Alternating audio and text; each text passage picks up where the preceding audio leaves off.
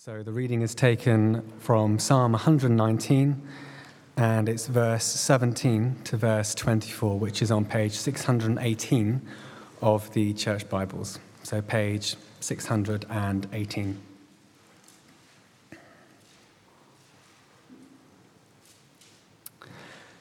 Be good to your servants while I live, that I may obey your word. Open my eyes that I may see wonderful things in your law. I am a stranger on earth. Do not hide your commands from me. My soul is consumed with longing for your laws at all times. You rebuke the arrogant who are accursed, those who stray from your commands. Remove from me scorn and contempt, for I keep your statutes. Though rulers sit together and slander me, your servant will meditate on your decrees. Your statutes are my delight, they are my counselors. Thanks be to God.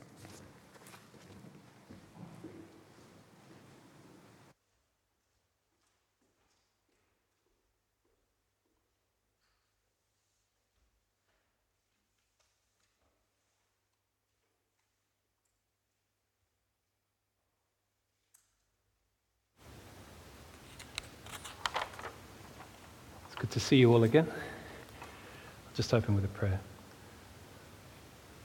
Lord, thank you for your word. Thank you for the way you speak to us through it. And I pray, Lord, that you would um, give me the words that you would have me share tonight. That you'd speak to all our hearts. In Jesus' name. Amen. Well, the, um, the title of this talk is A Word That Leads to Wonder. A Word That Leads to Wonder.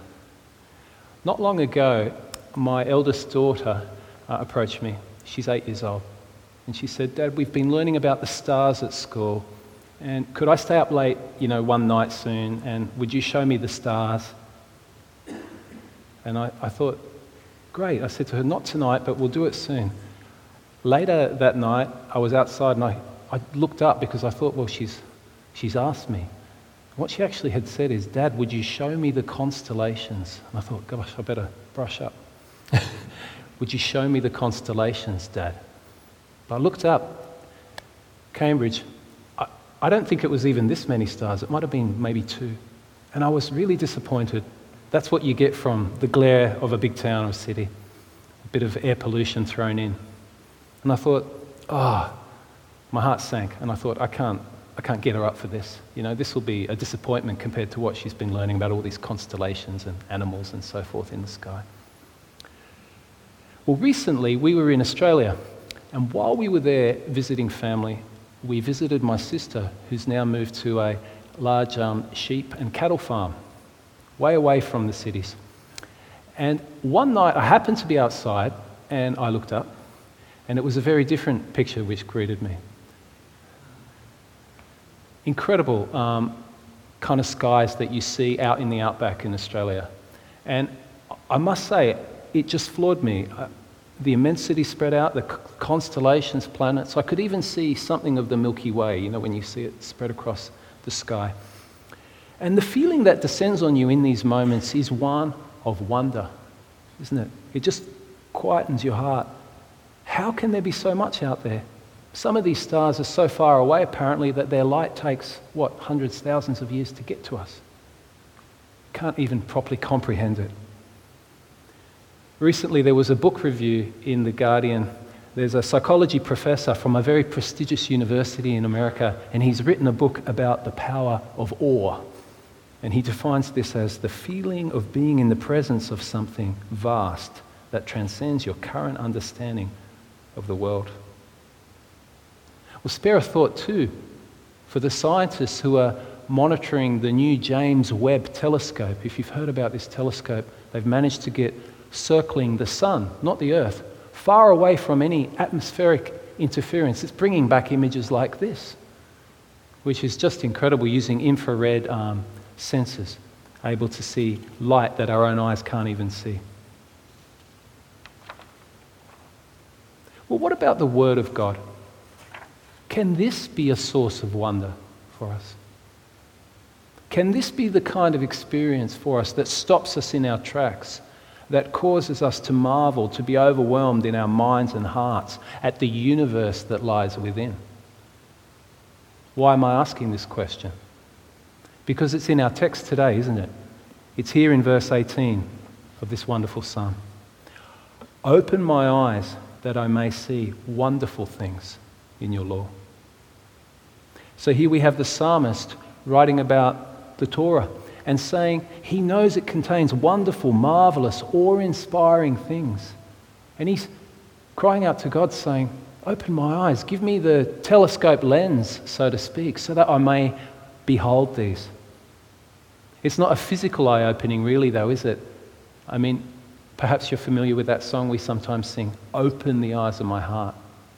That's the kind of eye opening we're talking about, isn't it? Open the eyes of my heart. A spiritual eye opening. Surely, this is what not just the psalmist needs, but what all of us need. I don't know if you're like me, but um, I have more than one Bible around the place. Bibles knocking around, different translations, um, study Bibles. Got a few Bibles on my phone. You know, it's hard to believe sometimes that people die to share this, that people die to get hold of a copy. You know, I can just click, open up the Bible. Where's the wonder? Where's the wonder? Am I missing it, Lord? Help me, Lord. Open my eyes. I don't want to have my vision obscured. I don't want to be, I don't know, going outside under your night sky with sunglasses on. So, how then can we have our eyes open to the wonders of God's law, of His Word? It's interesting because something of an answer to this question I believe, emerges from our same text today. Let's consider the verses around this one. So if we go back one verse to verse 17 Be good to your servant while I live, that I may obey your, your word. Did you notice that? Be good to your servant while I live, that I may obey your word. Be good to your servant while I live, in order that I may your, obey your word or so that I may obey your word. The psalmist wants to experience God's goodness in his life so that he can obey God's word. Now, this is convicting for us, I think, because it's so easy and common, isn't it, to ask for God's blessing in our lives, really to pray the first part of that line Be good to your servant while I live, Lord. Bless me in my lifetime. Bless my work. Bless my family. Bless my circle of influence, Lord. As if the end of all this is just to know God's blessing now, in the here and now. I mean, don't get me wrong, I have a family. I want to see them prosper, I want to see them blessed. But is that the end of this whole thing? No, the psalmist knows it's about more than that. It's so that we can obey his word which means to live as part of his chosen people, as part of his holy covenant on this earth. From this side of the cross, we would say, as being salt and light in this world, as being Jesus' hands and feet. Or understanding ourselves as Christ's bride in his cosmic plan. We might not understand exactly how that all fits together, but we know we have an important and key role to play. And help us, Lord, be good to your servants so that we might do that, so that we might obey you, follow your ways, walk according to your word and your purposes for all time. As I prepared this, I thought there's something so beautiful and almost simple um, in its beauty about, about the way the psalmist writes with a, with a verse like this Be good to your servant while I live, so that, that I may obey your word. Do you remember years ago, uh, the, Bryan Adams had a hit, Everything I Do, I Do It For You. Yeah, that's the name.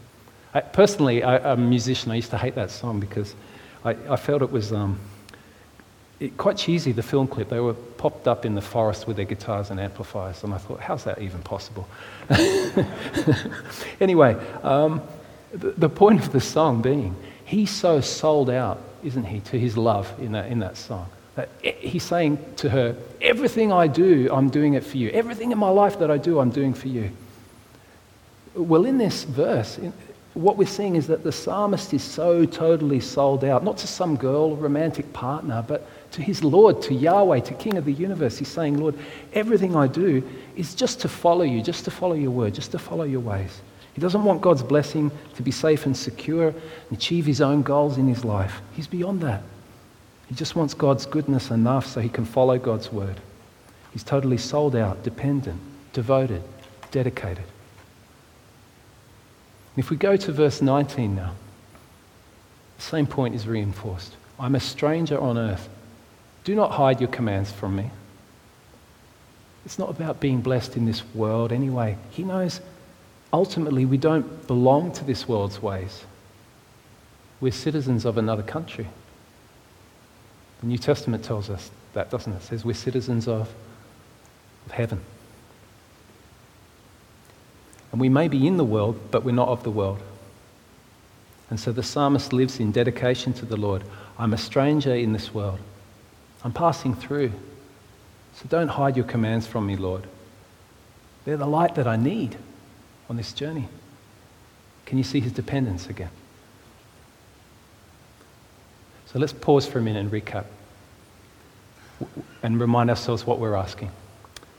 We're seeking to answer the question how can we have our eyes open to the wonders of God's Word? And I'm suggesting that for evidence of an answer to that, we look at the person who wrote those lines. We look at this psalmist who is themselves on the verge of beholding those wonders.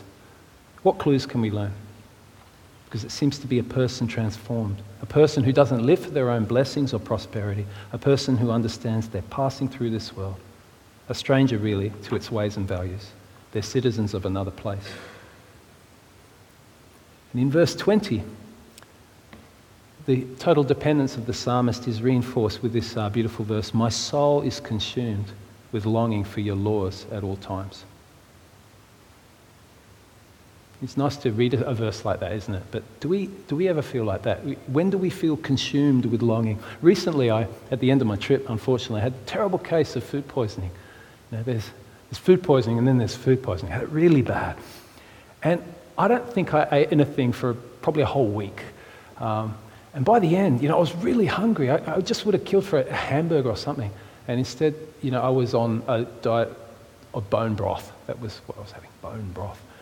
Um, anything just to sustain me, you know, longing for that food. Well, the psalmist is saying he has that kind of longing. Even more, it's a soul longing, it's not a stomach longing. He's longing for the sustenance, the food he craves in God's law, God's word. Again, there's this total dependence at the deepest level of the person. And we see this again in the way the psalmist responds in the following verses to people who are arrogantly heaping scorn and contempt upon him. He's not intimidated. He just says, God, please deal with those people. Take them away. You get the sense that his foundational dependence upon the Lord is such um, that he's not insecure about them and he's not affected by their scorn. It's a paradox, isn't it, that when we're totally dependent on God, we're, we're independent of, you know, fear of others, fear of man, fear of people's opinion. So we're totally dependent on our source. We become independent of that fear that can be so controlling.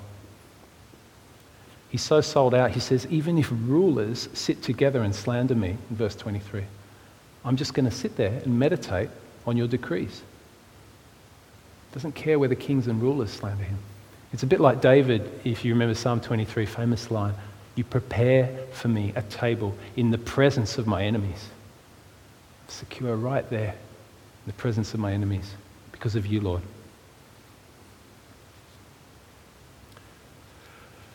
But it's not enough saying, really, just dependence alone is the key to having our eyes open to the wonders of, of God's Word. Why might the, God's Word itself be so worthy of the psalmist's devotion? The answer is really all the way through this wonderful Psalm 119. It's that the Word is a source of life, deep inner spiritual nourishment, deep inner communion with our Maker. I could say all the wonders of God's Word, or the wonders of God's law, are, are all the amazing books of the Bible, books of wisdom, books of poetry, books of history, the way God made the world, called forth his chosen people. I could tell you the Bible is 66 books of different genres, more than 40 authors over a period of over 1,500 years, 10 civilizations, three continents, three languages.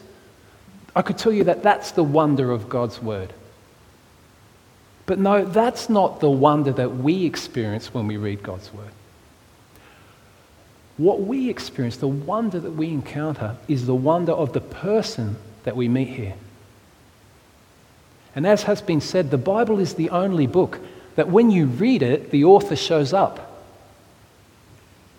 Yeah?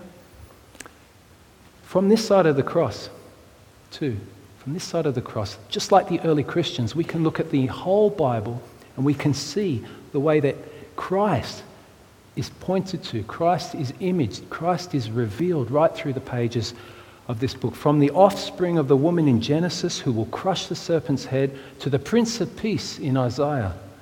From the kinsman redeemer of Ruth that we looked at a while back to the Sun of Righteousness in Malachi who will rise with healing in his wings. From the vulnerable child born in straw poverty to the coming King of Revelation. The whole scriptures attest to Christ. All the scriptures point to him. And in the scriptures, we encounter him through his Spirit. What a gift. What a gift we've been given. What a delight. This word delight that Steve mentioned. It's right through the psalm. I, I counted it nine times. Delight, delight, delight. How strange, you know, words on a page or a scroll back then being called delight. You know? But it is, it's delight. It's a delight. And something David said this morning, um, which was about the Garden of Eden, you know, think of all the delights that were there um, for Adam and Eve in the garden. So many delights. And they just had to do one thing obey his word, obey his law, which was not to eat from the tree of knowledge of good and evil. See, if we, if we follow God's law, if we follow his word, we're not limiting our freedom. We're in, walking into the deepest kind of joyful freedom that we can possibly have. That's the delight of seeking the, the Lord, that's the delight of following his word.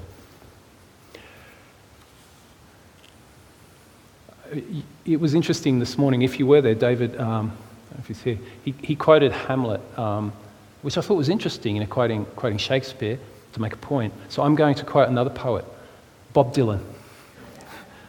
Nobel Prize laureate, by the way. Um, he wrote a song called Tangled Up in Blue. And in that song, he's talking about a relationship and you know, travails of that. And at one point, he reunites with this lady. And he says, And she opened up a book of poems and handed it to me, written by an Italian poet from the 13th century. And every one of those words rang true and glowed like burning coals, pouring off of every page like it was written in my soul from me to you. In the context of relationship, the words of poetry came alive and blazed in his soul. Well, how much more for the Bible? How much more for the, the lover of our souls to have that relationship with us and for his words to come alive, to come alive like burning coal, imprinted on our hearts, changing us forever. Open my eyes, Lord, that I may see wonderful things in your law.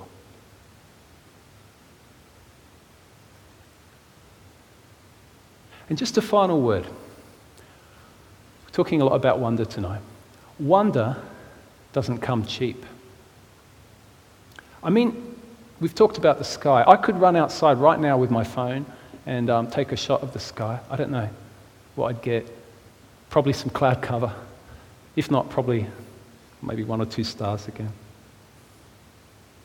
If I really want to get to the wonder of the night sky, I have to put some work in. I have to be prepared. I have to work out the best time and the best place to be. It's not going to happen if my heart's not in it. We've looked today at some of the qualities of heart of the psalmist total devotion, dedication, dependence. Wonder doesn't come cheap, but something's happened inside this author, hasn't it? For him to be so sold out, seeking, clinging to every word of the living God. You don't get the sense that any of this is a burden. He's having to say, oh no, I've got to have my quiet time again. You know, let me get through this. There's none of that. No.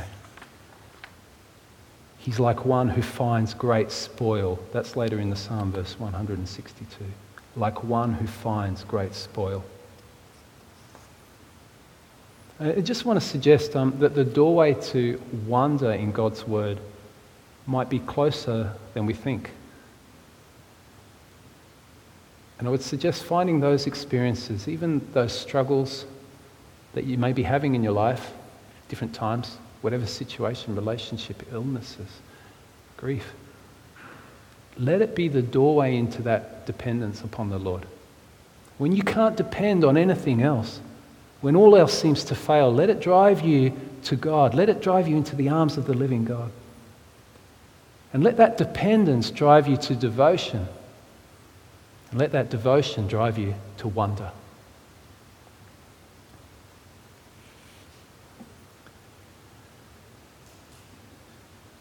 And just as we, as we finish, just um, make a moment to maybe just to reflect, and then I'll say a prayer.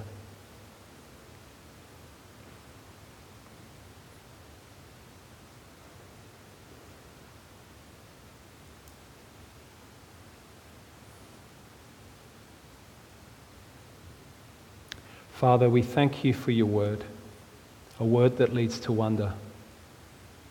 And we say to you, we're tired of living in the glare of all our distractions, content with seeing what so much of the time must be just a fraction of the riches of your word. We thank you, Lord, that we're saved by grace, not by, by our own efforts. And at the same time, Lord, we read the words of the psalmist today and we're stirred by the depth of their passion and devotion, the dependence they have in their heart for your word. Lord, we don't want to miss out. We don't want to miss out on the riches of your word, Lord. And we, we don't want to miss feeling that delight that the psalmist talks so much about. So, whatever may be going on in our lives, Lord, let it drive us to you, to our knees, to seek your face, Lord and to seek your presence in your word and in prayer. Father, would you help us in this season as we go into this new year? Would you open our eyes, the eyes of our hearts, that we may see wonderful, truly wonderful things in the glorious night sky of your word? Dad, would you show us the constellations? Amen.